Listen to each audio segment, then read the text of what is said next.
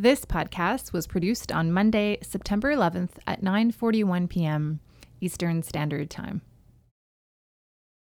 To me, the Trump election was a real wake-up call, and I am certainly not willing to cede any ground to political arsonists on the right uh, when it comes to speaking for blue-collar people.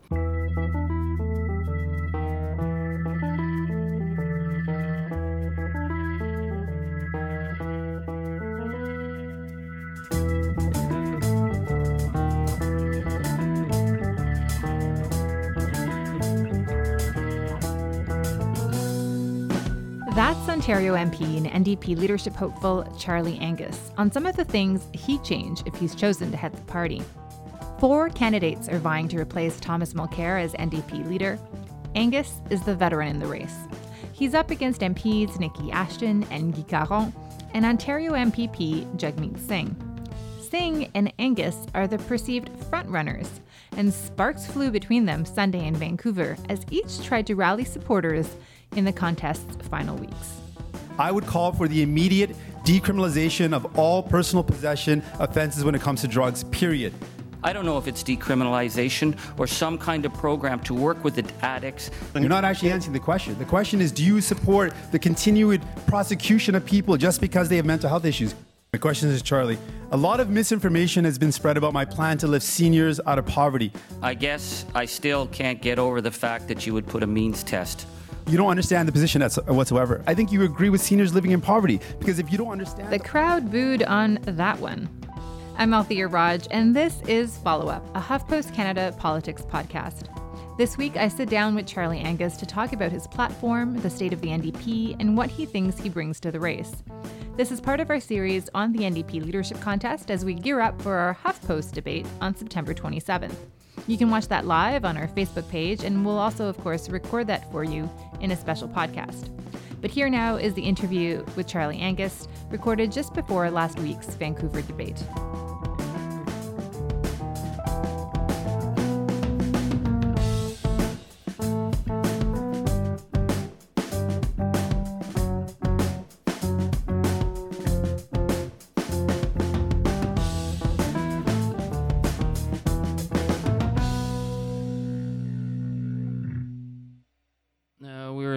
Office here in the Wellington building in Ottawa, and uh, we have really nice light in this building.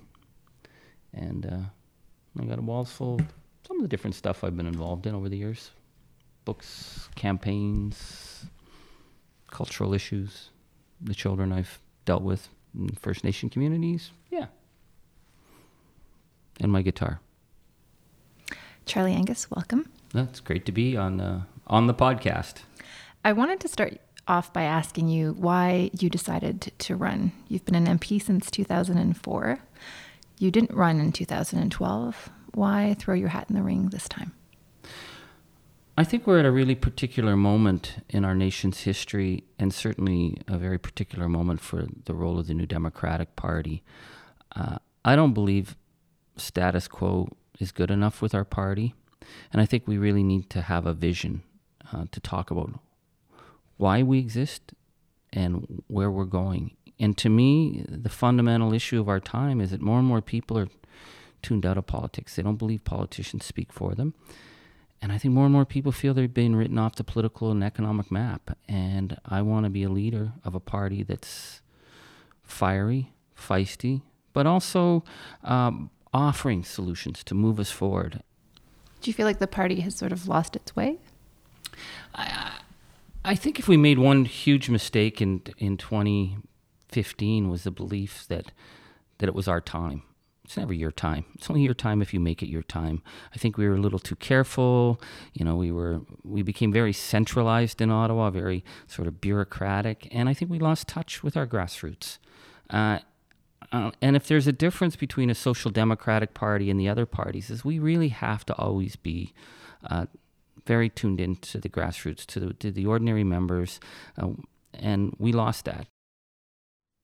You've talked about um, Donald Trump. You mentioned that you felt it was important that the left, the, the NDP, not let uh, people like Mr. Trump speak on behalf of blue collar workers.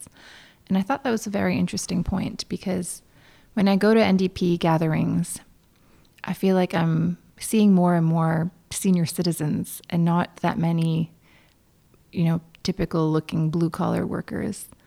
Has the party forgotten about them? Well, I think the uh, the real issue uh, for the progressive movement is um, not being too cool and not being too smart for the blue collar, uh, and and look at look at Hillary's campaign. I mean, when when a progressive movement in the United States thinks they they don't have to talk to people in Michigan and Ohio, well, look what happened. Um, and I think the danger for the New Democratic Party is we, you know, we love our policy and we love the latest issues and that, but back home, people are struggling to get by. And I think that that's to me the Trump election was a real wake up call, and I am certainly not willing to cede any ground to political arsonists on the right uh, when it comes to speaking for blue collar people. But in speaking for the working class, the important thing is is how do we reach how do we build that broader tent? How do we reach out to people who literally feel that Ottawa does, has nothing to do with them? And I think I'm the person who can bridge the gap between um, the, the northern blue collar, the industrial blue collar, plus a lot of urban young people who are almost creating their own economy because they don't have the the the possibility of permanent work. Your opponents, um, specifically Jagmeet Singh, but I think Guy Caron too, to a certain extent, are suggesting that really like 2019 is possible, and if only the NDP could reach out to more people, more people would um, have the sense that a party really has their back, and they would be a viable option for the next election. From my listening to you right now, I feel like maybe what you're proposing is not necessarily a winning path to 2019, but basically a, like a steady growing of the party. Well, I, I believe to win in 2019, we have to re-energize our grassroots, and we have to be credible. Uh, we have to be speaking on issues that really matter to people. Um, we're not going to win in 2019 unless we do that. But I, I really believe that 2019 will be a, de- a, question of who is the authentic voice for Canada. Uh, and that's where New Democrats have to place ourselves. Um, Andrew Scheer will do what Andrew Scheer's doing. Uh, I think what Justin Trudeau's enormous success in 2015 uh, was that he managed to galvanize people's sense of hope and a vision of a progressive future. And I feel very energized by the fact that Canadians want that. The question that's going to come back to Mr. Trudeau is so after that, we got a lot of a lot of image, a, a lot of uh, celebrity promotion, but on some key issues, you're not delivering. And so rather than be angry and shaking my fist at Mr. Trudeau, is to say, let's now talk about how we make that vision a reality. So I'm planning on winning in 2019, but I have to be realistic. To win in 2019 it's going to take more than slogans. It's going to take a lot of rebuilding at the grassroots, and we need to do that. Well, Jack Layton uh, called me to be part of a movement when we had 13 seats, um, and we started to build uh, very carefully, and we built it from the ground up. And that was the beginning of the Orange Wave. And I think that we have to look at going back to our roots. Certainly, we are not going to give up the ground that we won in 2011 in Quebec. That, to me, will be the prime objective of the leader is to be back in Quebec because we have such enormous opportunity but it's also the strategy that we brought forward in this whole campaign, which was to build the teams, autonomous teams across the regions, asking people to sign up 10 members themselves so that we go back to that old school. You know, everything's new, everything's old is new again. And we have to think in terms not just of digital, which is great, not just of social media, which is really important, but building that relationship, that kitchen table trust, because that's what social democracy is rooted in. That's where I will be focused on.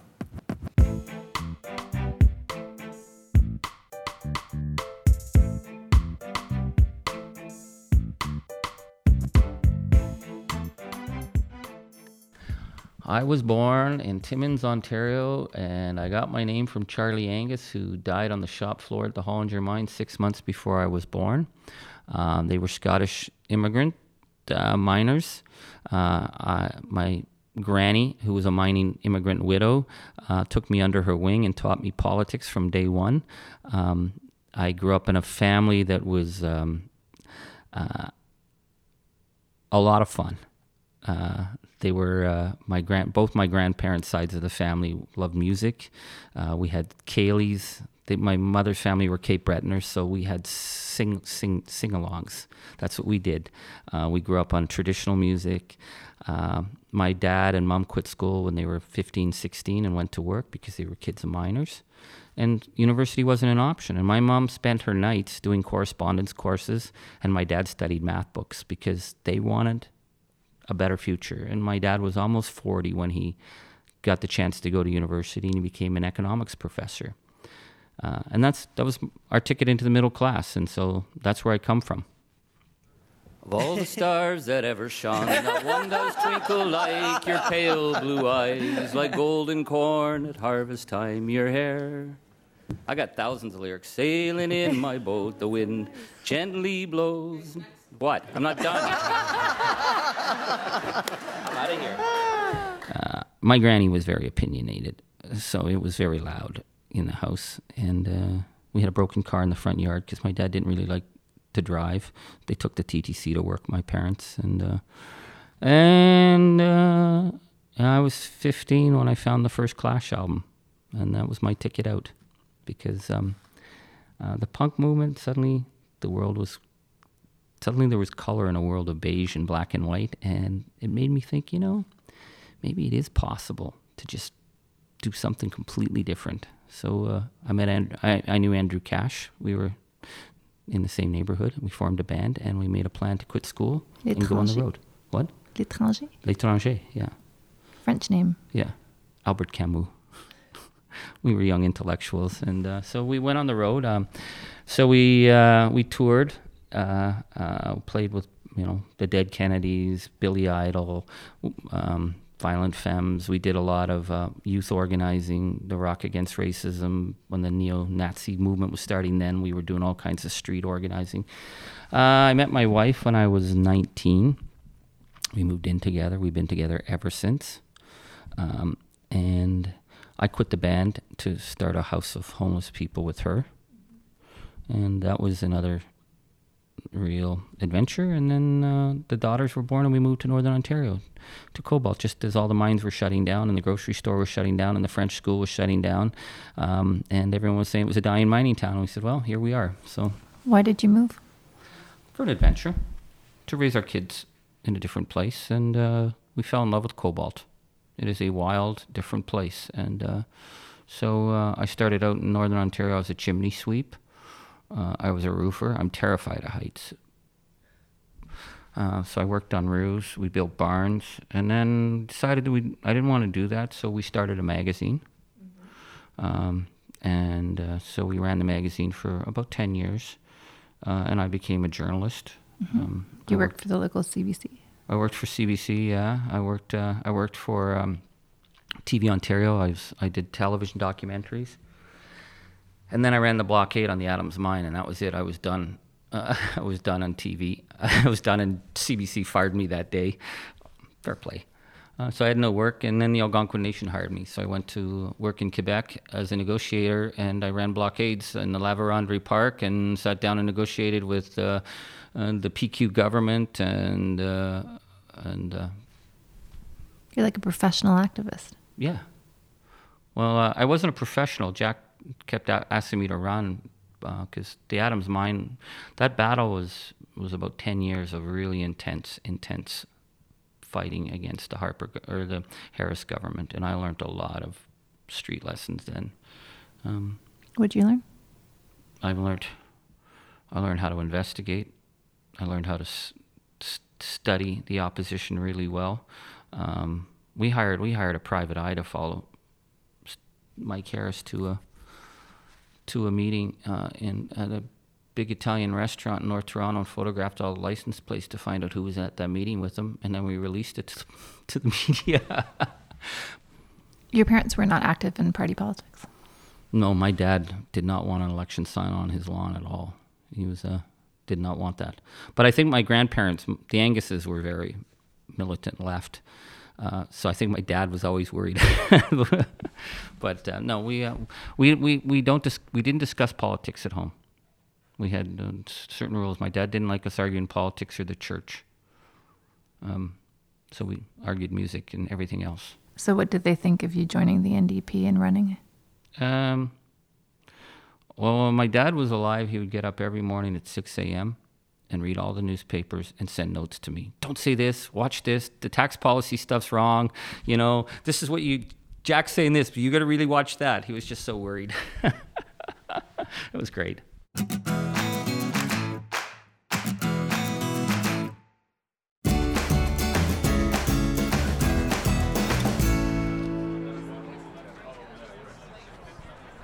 Okay, hi, uh, my name is Catherine Ayers. I live in Vancouver, and today I'm at the York Theatre on Commercial Drive to hear the debate and to especially hear Charlie Angus. Uh, I particularly like particularly like Charlie because he's um, proven himself to be a real supporter of working class uh, issues. Um, he's a real fighter. He's dogged. He's strong, and I think he would have the broadest appeal for Canadians of uh, various backgrounds. So, are you decided then? Yeah. yeah, I am. Adrian Peacock, and I live in Belcarra, just outside Port Moody. So, are you decided? Um, no, I'm not decided yet. I, am leaning, but I'm not going to talk about it because I, I want to hear them. That's why I'm here. Okay, if you don't want to tell me who you're leaning towards, why are you leaning towards that person? Well, I, I, I like the idea. I definitely want to see proportional representation. That, that to me is absolute bottom line because that's one of the problems with our politics, I would say. And so I'd like to see the MMP system.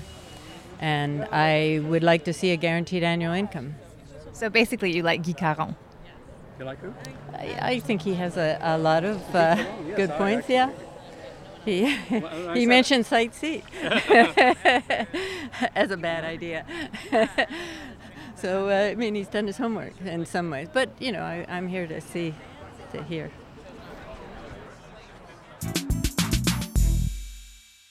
In the debate, you also talked about how um, you felt that the Prime Minister, Justin Trudeau, had, um, should have, I should say, uh, taken up Mr. Couillard's offer, the Premier of Quebec, to um, begin constitutional discussions to ensure that Quebec could sign the Constitution from 1982. Um, in your platform, uh, you also talk about rights, and you talk about um, a right to have a roof over your head. And I wondered if that meant that if in the course of having this constitutional discussion where we're talking about Quebec, where we're no doubt talking about Indigenous rights, that we might also be talking about social rights. That's a good question. Certainly, I think in terms of uh, the question of Quebec and the Constitution, this is the unfinished business of Canada. Uh, we have to get this thing figured out at a certain point, and we may be at a point in our history of respect between Quebec and Canada to have that conversation. So, I, I was surprised that the Prime Minister said no because um, I think that it's, these are sometimes complicated matters, but a nation needs to deal with complicated issues, and certainly rising questions in terms of Indigenous rights are being dealt with by the courts all the time. So, do we keep allow pushing things to the Supreme Court, or do we sit down and say, how do we start to deal with these rights? In terms of the issue of social rights, the issue of housing to me is a, is a really good example of that. What we've seen over the last number of years uh, at the federal level, both from liberal and conservative governments, is a stepping away from a vision of of a national responsibility to ensure that everyone has a, a, fair chance in life. And you know, I remember when Mr. Martin walked away on the national housing program. It's like, don't worry, the private sector will step up. Well, the private sector didn't step up. Uh, we've seen massive speculation, and we see more and more people unable to afford a house. So for me, again, the, the question of New Democrats is it all pie in the sky? Is it pragmatic? How do we actually make these big vision things happen? Well, this fall, the Prime Minister is getting a $4 billion surplus handed to him by CMHC. Uh, that's an enormous gift. How many politicians get a $4 billion surplus handed to them a year into, two years into their mandate? Wow, he could do something with that. So, what's he going to do with that $4 billion surplus from CMHC? Is he going to, you know, buy more rubber ducks? Um, are we going to spend Well, the rubber on- ducks, to be fair, were bought by Ontario, not the federal oh, okay, government. okay. Well, Ontario bought the rubber ducks. But, you know, or are we going to say, yeah, we need a national housing strategy, and this $4 billion will help start that? When I look at this situation and when I dealt with people on the streets, the cost to the system is enormous. I remember one you know, one man that we dealt with. I was at AA with him when he was announced he was three hours sober. Uh, in a one year period, I was in every single detox in the city with him. I was at the emergency ward with him. I don't know how many times. The police picked him up a thousand times. And we got him into a really crappy rooming house and got him sober um, because there were still crappy rooming houses available. And then this waiting list at that time wasn't all that long. Um, and out of that, he got 25 years of sobriety. He lived a really decent life. He became a stamp collector. He used to send my kids gifts every year. And the cost to the medical system was almost zero. So, should housing be a right? Yeah. Housing should be a fundamental human right in this country, that everyone should be able to have a roof over their head. That should be non negotiable in 2017. And the reason we have to make it a right is because the ability to have mixed income housing has disappeared in so many areas. Um, in downtown neighborhoods where there once were a real mix, there's now often like the super rich and the poor. And it's not just an urban issue. Uh, I deal with northern communities and northern reserves, 20 people in a mold infested shack, and that's okay in Canada? I don't think so. And then I deal in rural areas where seniors can't afford to live in their big old farmhouses because they can't afford to heat them, but they can't make the transition because there's no seniors buildings available. So uh, we've fallen down on this. And if we make those investments, we're, we're I believe the overall savings will be uh, easily recoupable. But just so I'm clear, you mean like a constitutionally protected right? Or you mean like a theoretical right? Well, I, I don't think you can write housing into the Constitution because you'd have to write a lot of other stuff. But I say when we say it's a right, it's a goal. And I think we have to talk about it like that.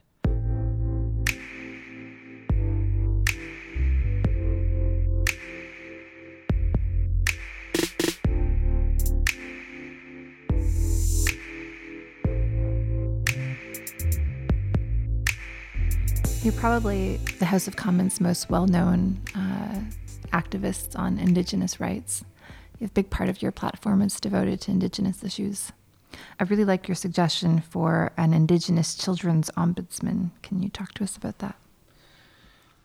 When you look at uh, the testimony in the Human Rights Tribunal, um, and you look at cases like uh, Winter and Chantel Fox, who died in Wapekeka in January, uh, the federal government was found culpable in their deaths. They knew these ch- children were at risk. They were warned, and they opted not to respond. Uh, that's not acceptable. Anywhere else, heads would have rolled. And the federal government's just another day at the office. What we need is uh, an independent uh, child advocate office that is mandated to, to be able to launch investigations and has order making powers because we're, we've lost so many children in my region. We lose young people every day almost. Uh, and there's always there's always a reason that services weren't available. It's always, well, we'll look at it. Nothing changes. As you know, the Liberal government has recently committed to splitting the Indigenous Affairs Department um, so that you have a department that focuses on services and another department that would focus on nation to nation discussions and self government. You're also suggesting that we move beyond the borders that have been there and basically created systemic discrimination. Where do you think you would succeed where the Liberals have failed? Well, we now have two ministers handling um, the crisis uh, in child services and Indigenous affairs, uh, and yet they're taking the Human Rights Tribunal to federal court to quash the order to make them accountable. So I would say to the Prime Minister, if you want to uh, end systemic discrimination, you would comply with the Human Rights Tribunal. We don't need two ministers to carry on a fight at federal court. We need one minister to end it. We have to make that happen.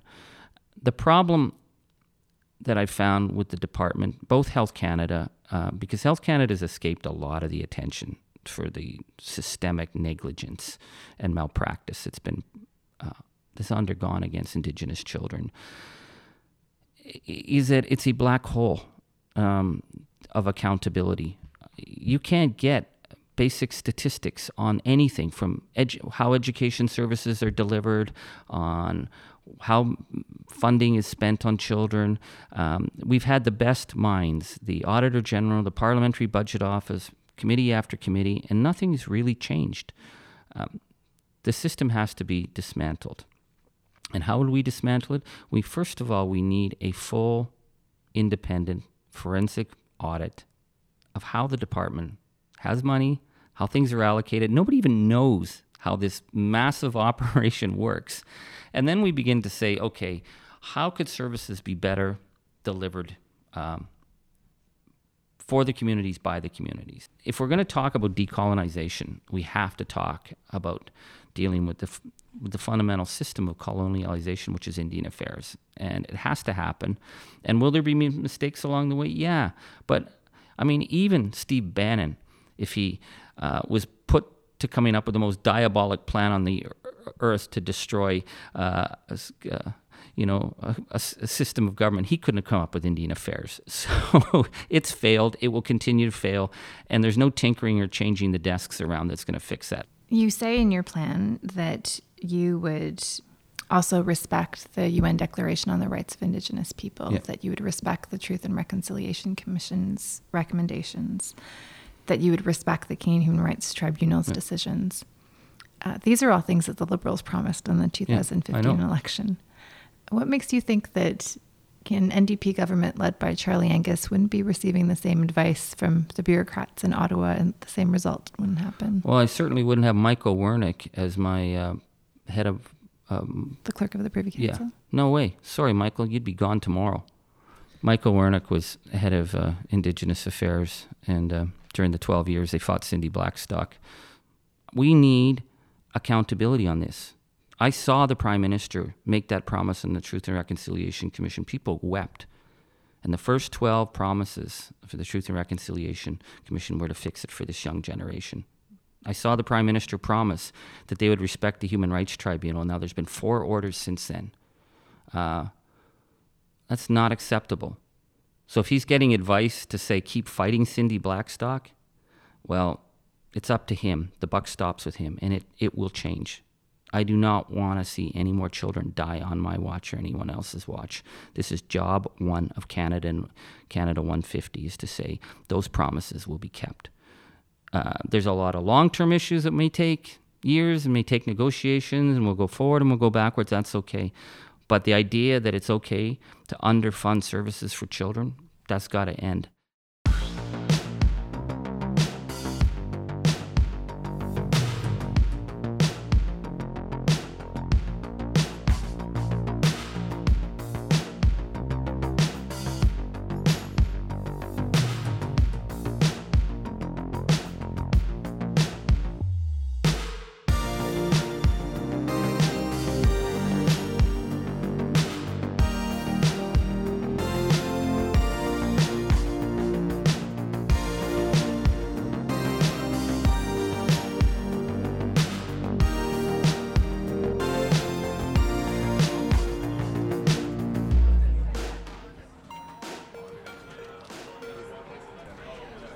My name is Margot Sangster. I'm at the York Theatre for the NDP Leadership Convention.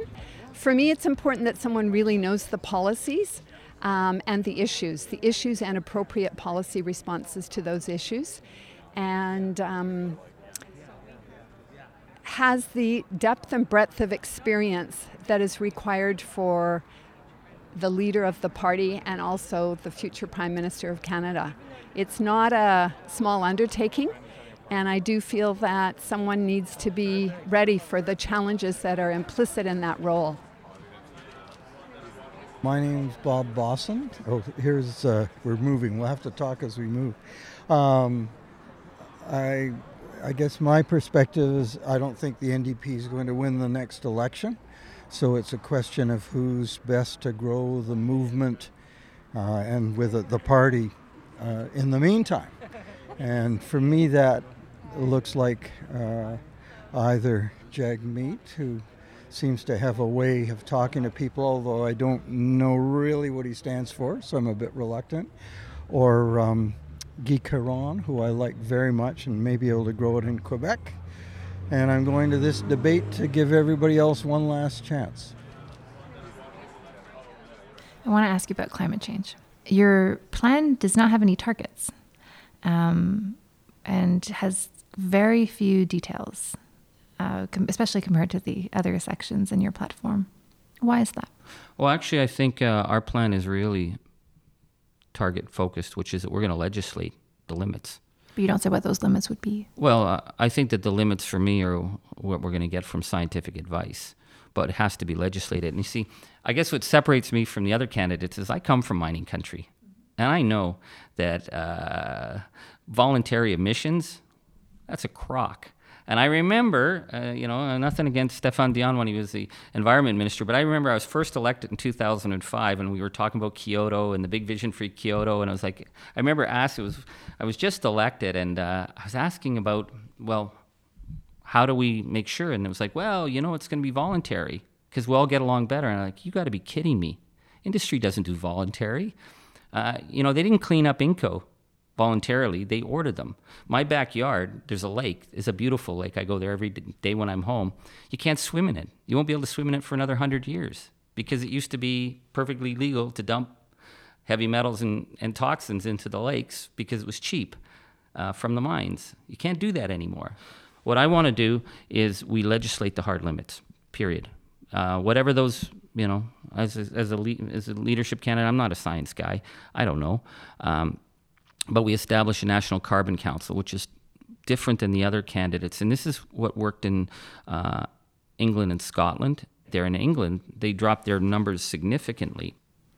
Where does Charlie Angus stand on pipelines and specifically um, this idea from some New Democrats that really we should not be building any more pipelines? We should be trying our best to leave the oil in the ground and move towards a zero emission economy?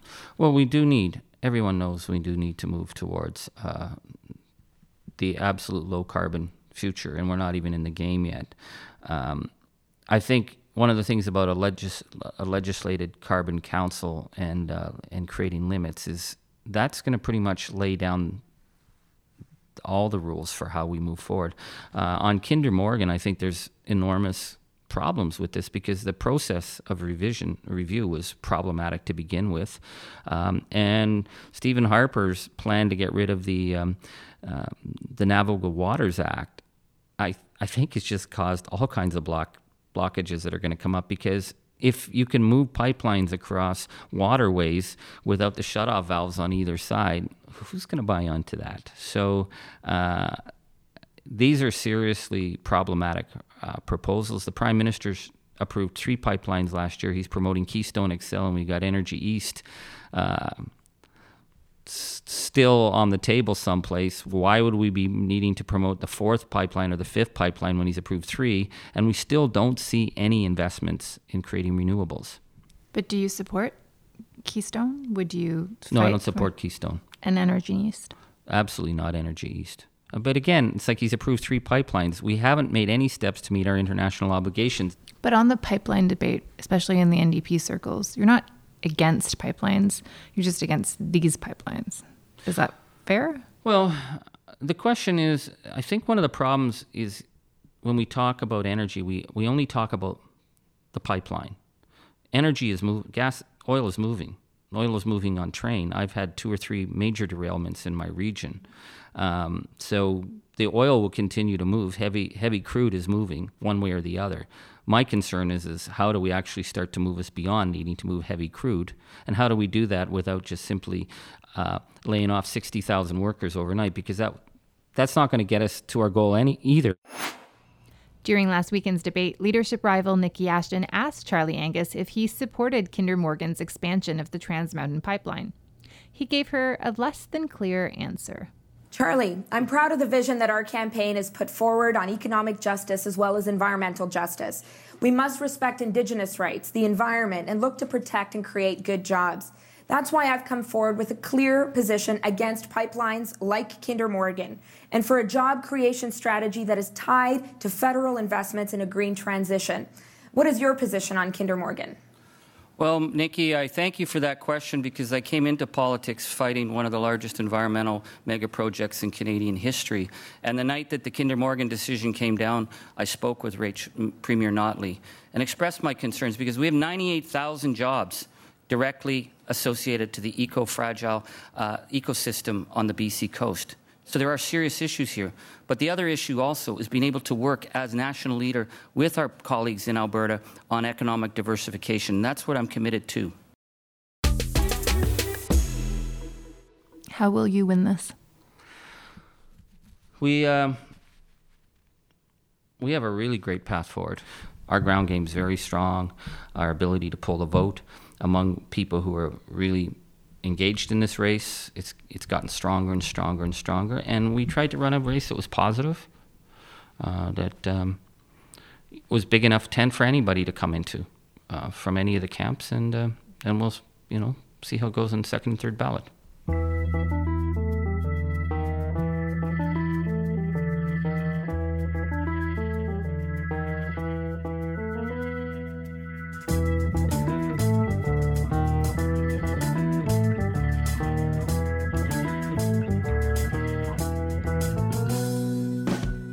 Well, that's our show this week. If you enjoyed this episode, don't be shy. Please leave us a positive review.